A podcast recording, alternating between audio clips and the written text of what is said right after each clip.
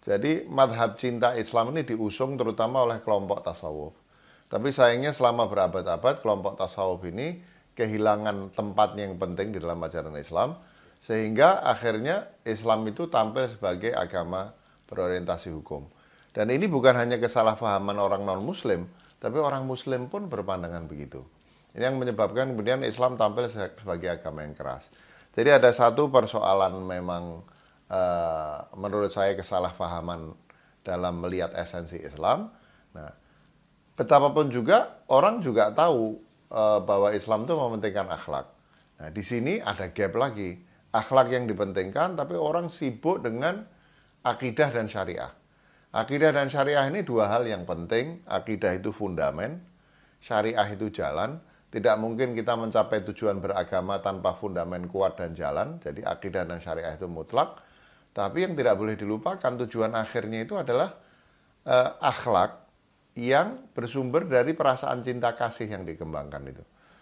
Nah, jadi tujuan puncak keberagaman itu adalah memiliki budi pekerti yang luhur. Budi pekerti yang luhur itu tampil dalam bentuk pergaulan antar manusia, bahkan bukan antar manusia saja, manusia dan seluruh makhluk Tuhan yang lain, baik yang hidup ataupun mati, ya, yang dilandasi oleh kasih sayang akhlak yang baik itu sumbernya memang kasih sayang. Kalau orang punya kasih sayang, nanti dia bergaul dengan penuh kebaikan dengan sesama makhluk Allah SWT.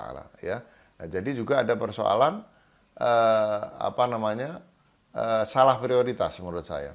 Ya, eh, prioritas paling tinggi itu adalah akhlak. Ya, akidah dan syariah ini fundamen. Sekarang dibalik.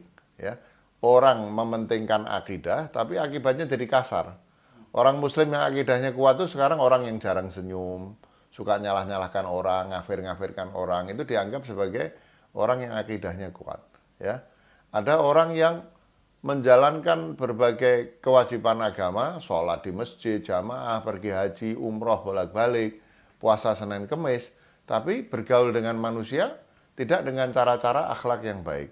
Nah ini prioritasnya harus diluruskan. Akidah itu eh, apa mutlak, syariah itu mutlak, tapi tes apakah akidah kita kuat dan syariah kita benar adalah pada akhlak. Orang seberapa uh, kuat pun kesan apa namanya berakidah kuat, seberapa banyak pun dia melakukan ibadah-ibadah keagamaan, ya, kalau tidak terbukti dalam bentuk akhlak yang baik, tidak terbukti dengan kepemilikan cinta kasih yang luar biasa kepada manusia dan sama makhluk Tuhan, kita dengan mudah bisa mengatakan akidahnya nggak lurus, syariahnya tidak dijalankan dengan benar. Jadi saya kira prioritas ini yang harus dibetulkan.